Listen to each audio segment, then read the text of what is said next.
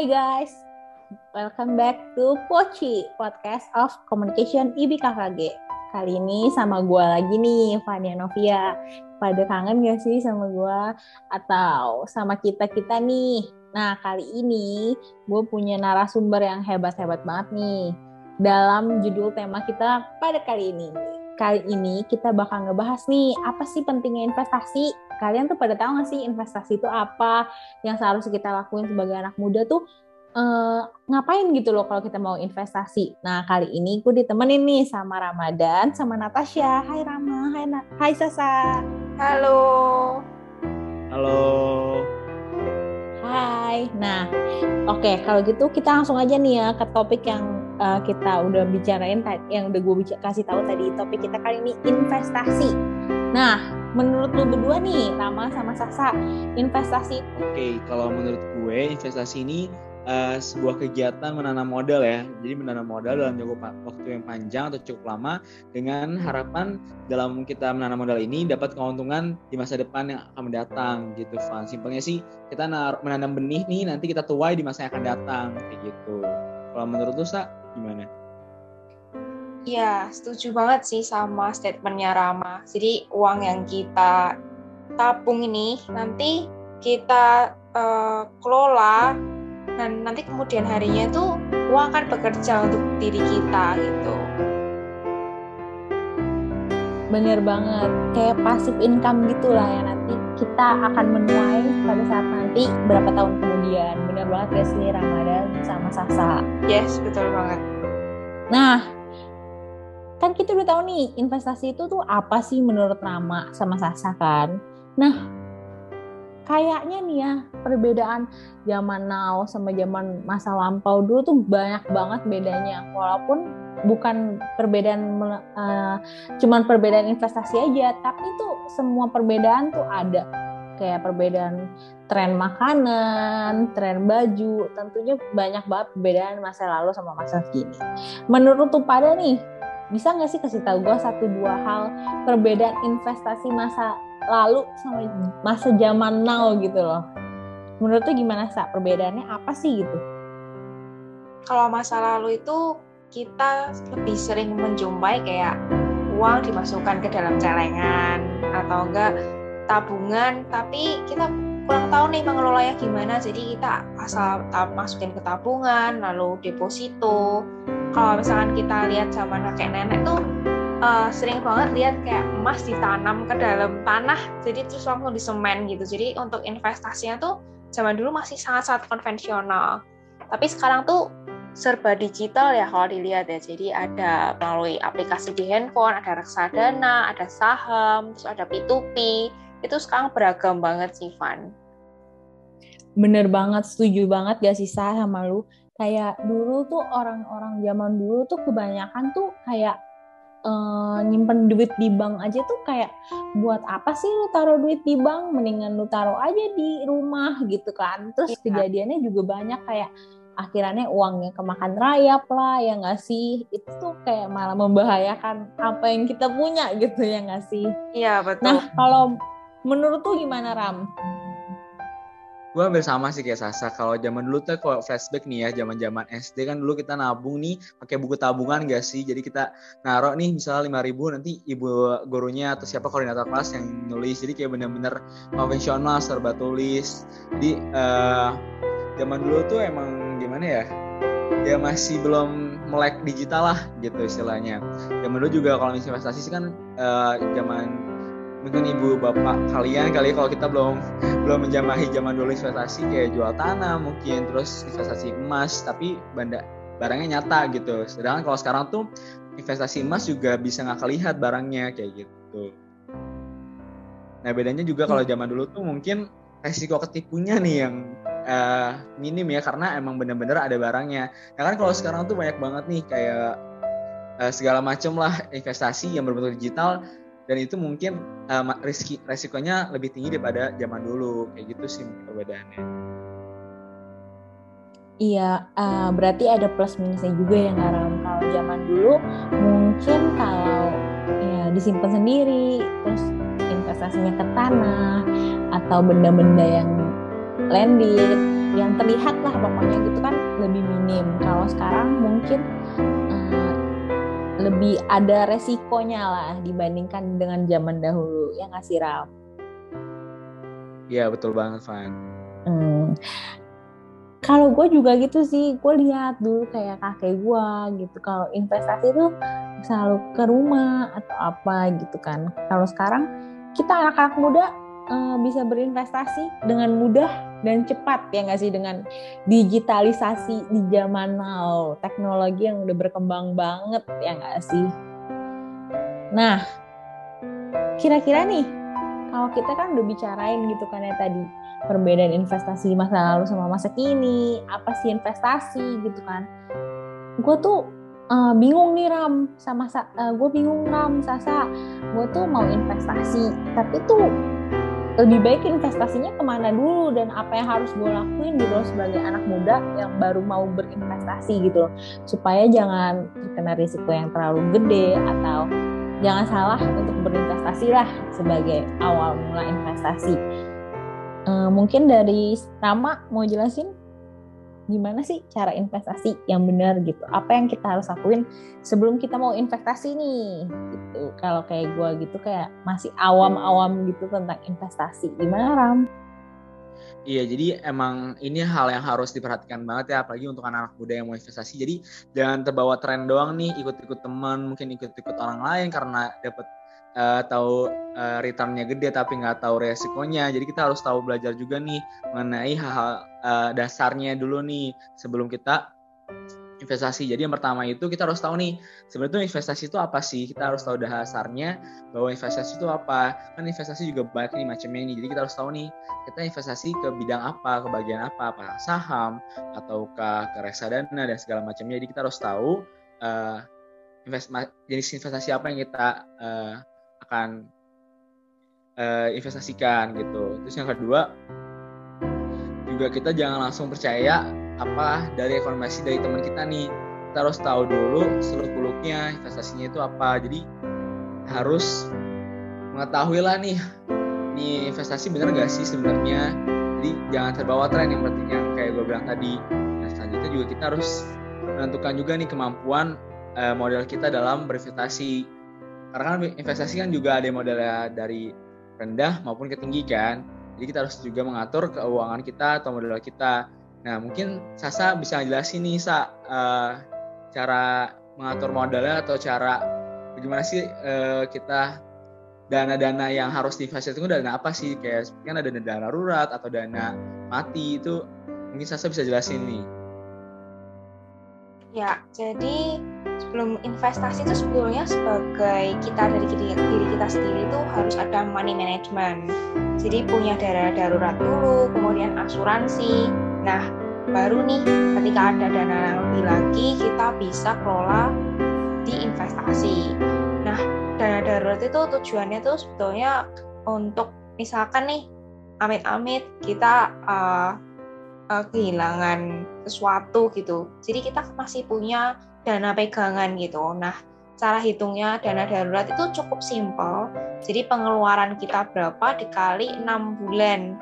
Misalkan pengeluaran gua nih sebagai anak rantau itu tiga juta per bulan.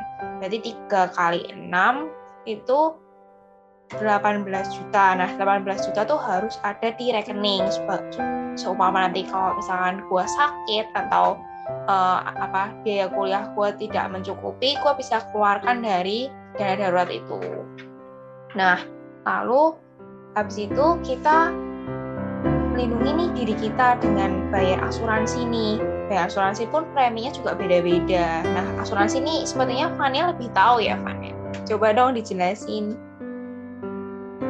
Nah, iya banget nih kalau menurut gue pribadi nih. Jujur aja, asuransi itu penting gitu loh. Uh, salah satu investasi yang penting untuk kita anak-anak muda di zaman now gitu. Banyak banget orang-orang yang masih menutup mata tentang asuransi kesehatan lebih lebih laginya gitu kan. Dia pikir, ah gue masih muda gitu, ngapain gue perlu asuransi untuk investasi masa kini gitu. Mendingan gue investasi di saham atau investasi beli rumah, beli apartemen atau yang lain-lainnya gitu loh. Tapi kita nggak nggak ada yang tahu guys kapan kita bisa sakit gitu loh, karena sakit itu datang tiba-tiba gitu loh. Jadi ketika kalian nanti sakit, kalian mau bikin asuransi, investasinya jauh lebih tinggi dibandingkan kalian masuk investasi pada masa masa sekarang gitu loh. Sebelum kalian ketahuan ada sakit atau apa, kita sih amit-amit dulu nih ya nggak sih, Sa sama Rama. Jangan sampai kita terkena sakit penyakit ya nggak sih, amit-amit gitu kan. Tapi terkadang orang-orang tuh dibutakan gitu loh, buat apa gue umur dua puluh satu untuk udah ambil investasi di asuransi kesehatan.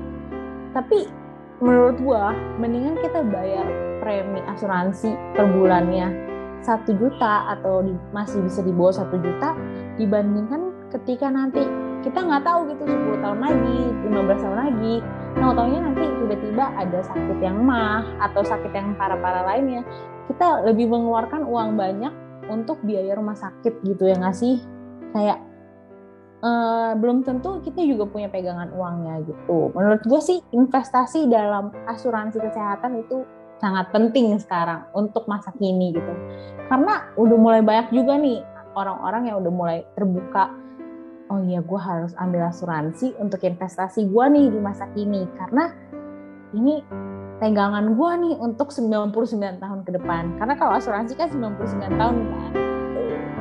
Itu sih kalau menurut gue kalau asuransi ya, ya enggak? Ya gue setuju banget sih sama Fania karena ini juga berdasarkan pengalaman gue nih. Jadi kan dulu uh, gue udah masuk salah satu yang udah investasi di kesehatan. Ya. Jadi uh, emang gue waktu itu kayak pikirnya sehat-sehat aja gitu. Tiba suatu ketika atau sakit dan itu harus diopname masuk rumah sakit. Dan karena adanya asuransi kesehatan ini kita tolong banget. Jadi benar-benar Uh, kita dapat kamar, langsung dapat kamar, jadi segala urusannya dipermudah, segala urusan di bidang finansial apa di bidang administrasinya dipermudah. Jadi karena asuransi ini emang benar banget kata Fania, harus banget dari sekarang apa asuransi kesehatan karena kita nggak tahu nih kita kapan sakitnya. Uh, emang dari luar kita kelihatan sehat, cuman kita nggak ada tahu nih dalam diri kita ada yang sakit atau enggak kayak gitu. Jadi buat kalian semua nih kawula muda emang harus banget Uh, asuransi maupun asuransi uh, itu kesehatan ataupun pendidikan itu penting banget gitu. Uh, bener banget, setuju Ram. Gue juga pernah lihat nih salah satu instastory dari seleb uh, selebgram Indonesia yang bilang uh, lebih penting asuransi kesehatan dibandingkan pendidikan. Kalau pendidikan kita masih bisa masukin investasi kita tuh di mana-mana-mana gitu, ntar baru diambil di pendidikan. Tapi kalau kesehatan ya pada tau lah kalau di, di Indonesia tuh kalau udah sakit pasti masuk rumah sakit tuh biayanya sebesar apa ya nggak sih Ram sama Sasa gitu kan. Gitu sih kalau dari gua Sa, kalau untuk asuransi kesehatan untuk berinvestasi di masa kini gitu. Wah mantap banget nih insight-nya, udah tahu dana darurat lalu asuransi. Nah ketika udah semua kebutuhan yang dasar itu tercukupi, baru nih boleh kita alokasikan nih uang kita, mungkin dari yang paling ringan dulu deposito, lalu ada reksadana, reksadana pun juga ada reksadana pasar uang, ada reksadana saham, ada reksadana indeks, terus juga ada uh, properti, ada juga aset-aset lainnya. Jadi uh, setelah dua itu tercukupi sih kita bisa menentukan kita mau berinvestasinya untuk jangka pendek atau jangka panjang, soalnya kan di investasi sendiri itu ada range tahunnya ya, dari satu sampai tiga tahun, tiga sampai lima tahun, lima sampai sepuluh tahun. Nah dari situ kita bisa alokasikan ketika kebutuhan yang dasar itu tercukupi dulu. Bener gak sih teman-teman? Bener, Bener banget dong. Jadi kita harus manajemen uang dulu, uang kita dulu ya saya, baru kita baru bisa berinvestasi. Jadi jangan asal kita udah dapat duit nih misalnya lima juta, lima juta ini kita langsung investasi semua, itu salah banget ya saya. Iya, harus ada pembagiannya. Pembagiannya pun beragam ya, sekarang ada yang lima puluh, tiga puluh, dua puluh, macam-macam. Yang penting kita harus tahu kebutuhan kita, money managementnya bagaimana, terus cara kita biar nggak kepompom orang tuh paling penting banget. Apalagi kan sosial media sekarang kan mulai berisik banget ya untuk pom-pom-pom gitu. Jadi kita harus selektif juga dalam memilah informasi. Iya bener banget. Uh, ada gak sih pengalaman untuk investasi kalian gitu loh, pengalaman-pengalaman kalian dalam berinvestasi nih Sasa sama Rama, boleh sharing gak gitu?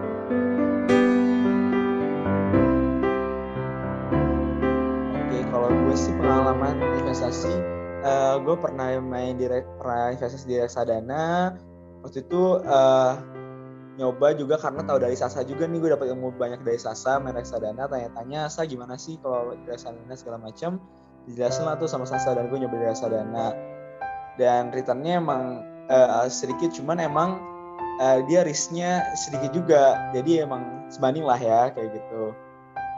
Terus gue juga nyoba trading, mungkin kalian semua kalau tahu tentang trading, trading itu sama aja kayak jual beli, cuman ini nggak ada barangnya gitu, jadi trading komoditi, indeks, dan segala macamnya. Nah, kalau Sasa lu gimana, Sasa? Lu udah pernah nyoba investasi apa aja nih? Ya, kalau gua pribadi sih dari dulu waktu kecil dibiasain nih. Jadi setiap dapat angpau ditukerin ke mata uang asing. Jadi nabungnya mata uang asing, Singapura dollar. Lalu semacam gede ini uh, kayaknya kok nabung mata uang asing semakin lama harganya semakin tinggi nih, kayak kurang. Nah, jadinya gue cobain reksadana pasar uang yang uh, returnnya tuh lebih besar daripada deposito. Nah, setelah reksadana pasar uang udah lumayan paham nih, mulai uh, mencoba nih investasi saham. Nah, investasi saham pun juga dananya mulai dikit karena kan resikonya lumayan besar. Nah, dari situ mulai belajar, belajar, belajar, dan akhirnya sekarang mulai paham mengenai investasi. Gitu. Mantap. Kalau gue sih jujur aja baru-baru main kripto doang sih waktu kemarin. Cuman itu pun gue di, dimainin sama temen gue.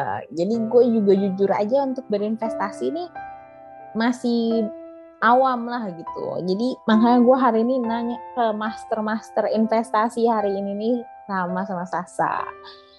Nah, terus gue pengen tahu nih, kalau menurut lu berdua nih, penting gak sih kita tuh berinvestasi dari masa sekarang ini, atau investasinya nanti-nanti aja di umur tiga puluh tahunan? Atau ya kita harus investasi, harus melek nih investasi dari sekarang mumpung kita masih muda. Menurut lu gimana? Kalau menurut gue sih pribadi penting sih kalau menurut gue untuk berinvestasi dari sekarang, ya gak sih? Apalagi untuk masa depan yang lebih cerah, pasti kita harus membutuhkan investasi-investasi yang baik sesuai dengan takarannya. Gimana nih kalau menurut Rama sama Sasa? Oke, kalau gue sih ya itu uh, penting banget sih, Van, untuk berinvestasi dari sekarang. Karena kan investasi kan membantu kita juga nih mempersiapkan modal untuk kebutuhan di masa depan, seperti kesehatan, uh, mungkin pernikahan, pendidikan, dan lain-lainnya. Dan juga investasi juga kita bisa menghadapi ini kebutuhan karena adanya uh, kenaikan biaya di tahun-tahun berikutnya. Karena kita tahu kan pasti kebutuhan uh, setiap tahun itu akan meningkat karena ada uh, inflasi dan segala macamnya. Makanya kita harus mempersiapkan sedini mungkin investasi itu. Gitu. Mau apapun itu, mau sekecil apapun itu, kita harus berinvestasi sejak dini. Kalau gue sih kayak gitu ya. Jadi menurut gue itu penting banget, apalagi untuk kaum muda semua. Uh, penting banget untuk investasi, jadi jangan hura-hura doang, kita harus juga memberikan masa depan, agar masa depan kita tuh udah udah punya planning lah, udah punya apa ya, udah punya pegangan lah istilahnya kayak gitu. Kalau menurut, menurut lu, Sa, gimana, Sa? Ya, betul. Jadi disiplin tuh dalam money management tuh penting banget, karena semakin ke sini tuh kan cari uang nggak segampang zaman dulu ya, jadi kita harus benar-benar alokasiin mana yang kebutuhan, mana yang keinginan, terus mana yang untuk masa depan. Karena kan e, mulai dari disiplin dari sekarang tuh nanti bawa habit sampai besarnya tuh lebih enak gitu. Terus habis itu e, bentar-bentar kok gue blank.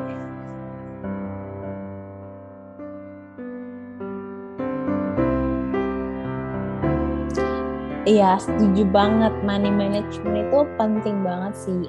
Karena apa yang kita udah lakuin dari kecil, itu pasti bakal bisa berulang terus-menerus, menerus. Jadi ada yang uh, berulang terus-menerus di dalam kehidupan kita.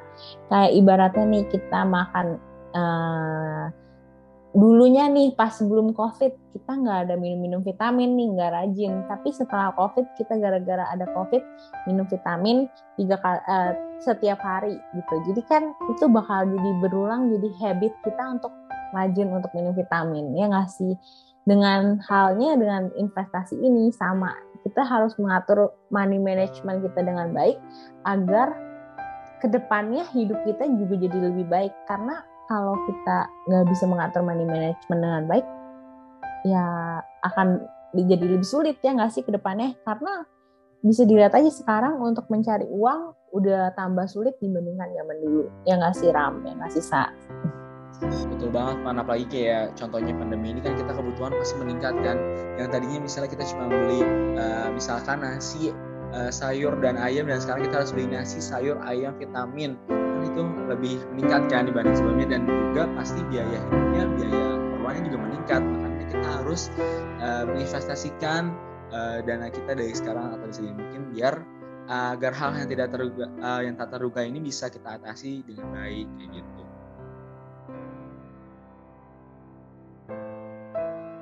Bener banget, Ram. Bukan nambah vitamin doang, Ram. Di COVID, di pandemi ini kita harus beli masker, beli hand sanitizer, bener gak sih? Bener banget, banyak banget kan. Jadi kita harus iya. bener-bener ekstra juga nih gitu. Ekstra, ekstra, ekstra banget, banget. Jadi kita harus benar-benar ngatur tuh money management kita gimana. Yang sebelumnya biasanya kita bisa ngeluarin uang untuk hal-hal lain, tapi kita ngeluarin hal uang untuk hal-hal yang uh, ekstra karena pandemi COVID ini. Gimana Sa, kamu menurut Nisa? Iya betul sih, dalam pandemi ini tuh sebetulnya ada win-win solusinya juga sih. Kita jadi melek investasi, maksudnya melek untuk money management di mana kita bisa Uh, hidup sehat tapi tanpa tanpa sengsara gitu juga, karena di sisi lain kan kita harus menabung juga, tapi di sisi lain juga ekonomi itu lagi sulit sekarang, jadi money management tuh sangat-sangat dibutuhkan sih untuk sekarang gitu. Mantap, pokoknya inti kuncinya itu kita harus pintar untuk mengatur uang, money management kita. Lalu kita harus bagi tuh gimana kita mau berinvestasi, tapi jangan semua uang yang kita punya untuk investasi, tapi kita bagi misalnya lima puluh tiga puluh dua puluh yang seperti Sasa bilang, atau uh, tergantung kemampuan dari diri kita juga masing-masing. Seru banget ya hari ini topik yang kita angkut hari ini nih, yang ngasih spam, yang ngasih Sa, rasanya tuh kayak terus-terusan pengen ngebahas gitu loh, investasi-investasi apa aja gitu yang ngasih, karena mungkin masih banyak banget nih investasi-investasi apa aja yang belum kita bahas pada malam hari ini. Mungkin di part dua kali ya, ya nggak Ram, ya nggak Sa? Betul banget, karena masih memang masih banyak banget ini intinya nih kayak eh, misalkan ini masih lapisan dasar lah ya, pengenalan karena masih banyak banget gitu di dalam-dalamnya gitu. Masih baru pengenalan ya nggak Ram? Nah, uh, thank you banget nih buat semuanya yang udah dengerin podcast kita malam hari ini. Poci kita malam hari ini, Podcast of Communication I B K K G. Karena uh, waktu sudah semakin lama nih, kita kayaknya harus bikin part dua nih untuk ngebahas investasinya lagi. Kalau gitu gue ucapin thank you juga buat narasumber kita pada malam hari ini, Rama sama Natasha. Thank you. Uh, thank you juga buat para pendengar yang setia selalu mendengarkan Poci, Podcast of Communication I B K K G. Uh, see you on next next next. See you on next tema yang bakal kita bawa lainnya. See you.